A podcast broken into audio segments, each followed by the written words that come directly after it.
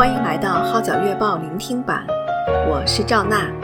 以下文章刊登在加拿大《号角月报》二零二三年十一月号，题目是《我们不打算离开以色列》，口述 Linda，整理明基。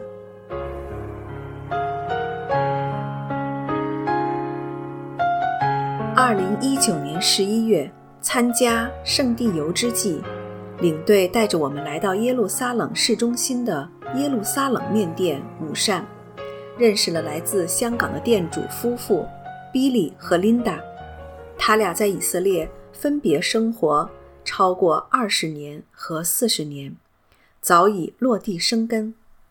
以巴爆发冲突后，及时联系 Linda，听她报个平安。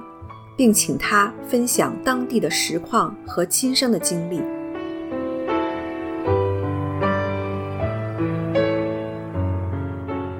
十月七日早上八时多，女儿来电嘱咐我们不要外出，而我们也透过电视新闻直播得悉当天以巴爆发冲突，所以便留在家中，也没有开铺。当天。约发出了四五次警报，随后也传来爆炸声。居住在一楼的我们跟同一大厦的八户邻居立刻走进位于地下室的防空洞躲避。爆炸声过后，才各自回家。其实，当日在我们住处的市面相对平静，没什么吓人的事情发生。即日，我们乘坐巴士返回店铺。打算开门营业，但整条街道十分冷清，巴士上也只有数名乘客，对面的行车线几乎没有行驶的车辆，换言之，没有人外出。抵达市中心后，发现面店格林的店铺也没有开门，于是我们也决定停业一天，然后在附近走了一圈。市中心四周都很平静，只有临近警察局的两三间食肆营业，主要是为在警局上班的人提供食物。来到菜市场，也只有两间面包店、两间售卖芝士的店铺和一间糖果店开门，其他的都大门紧锁。看到如此情景，我们便决定回家。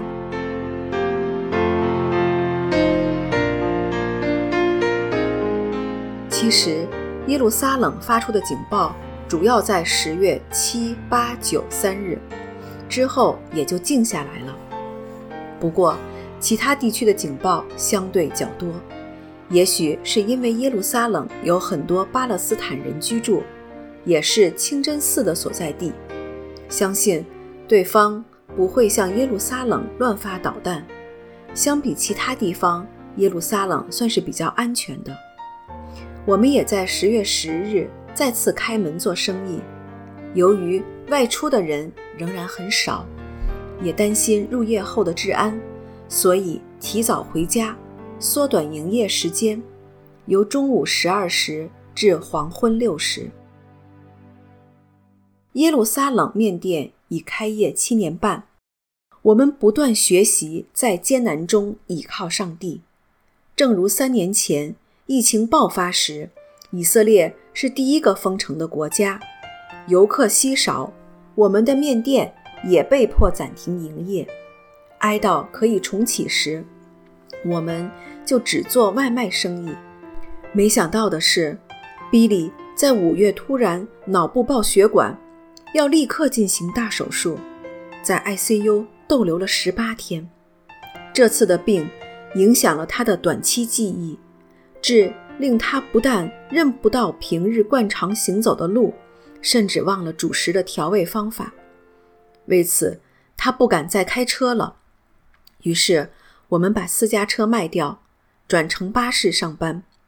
感谢上帝的医治，现在比利的身体已差不多完全康复，记忆也在这一年逐渐恢复，现实的状态很好，连身边的人甚至。也不察觉他曾大病一场，感谢上帝，借此更新了他。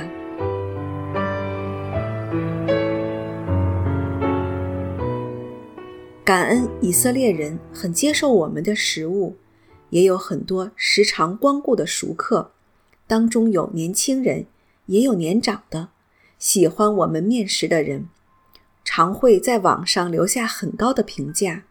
所以有很多外国人和不在耶路撒冷居住的人，只要他们在网上搜索“亚洲餐厅”，很快便会找到我们，生意算是相当稳定的。当然，我们跟其他店铺一样，也会面对艰难的日子和问题。感恩面店还不至于要倒闭，只要继续仰望神，他是会帮助我们的。好不容易等到疫情结束，生活复常，本来在过节的时候会多了些游客和本地人到店铺消费，为生意带来一点曙光。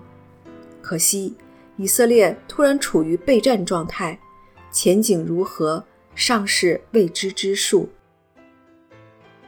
暂时知道华人教会牧师的儿子也被征召入伍做后备军。另外，我有以色列的朋友，上周也告诉我，他的大儿子和女婿也入伍从军，要与国家站在一起，但他却很是担心，因为女儿和媳妇都快生产，他害怕那时在家中没有男人在旁帮忙。看来大多数以色列男士都很爱国，凡事以国家为先。甚至宁愿放下自己和家庭为国出征，我深受感动。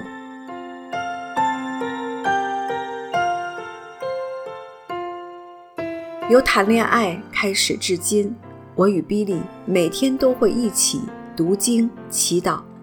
在这两星期，上帝特别透过一些话语给我们安慰。圣经诗篇告诉我们，他在敌人中掌权。所以，我相信，即使以色列面对这样的袭击，神仍会为他征战。神在经文中告诉我，他仍是以色列的神，是看顾以色列的神。所以，我对上帝充满信心。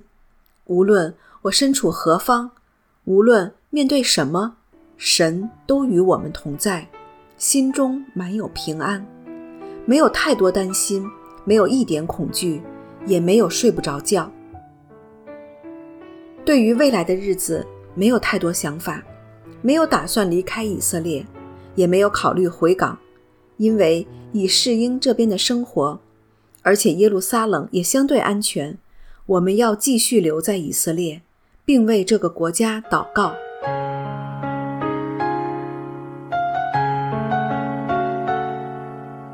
以上文章刊登在加拿大《号角月报》二零二三年十一月号，题目是“我们不打算离开以色列”。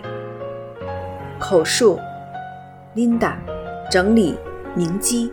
我是赵娜，多谢您对《号角月报》聆听版的支持。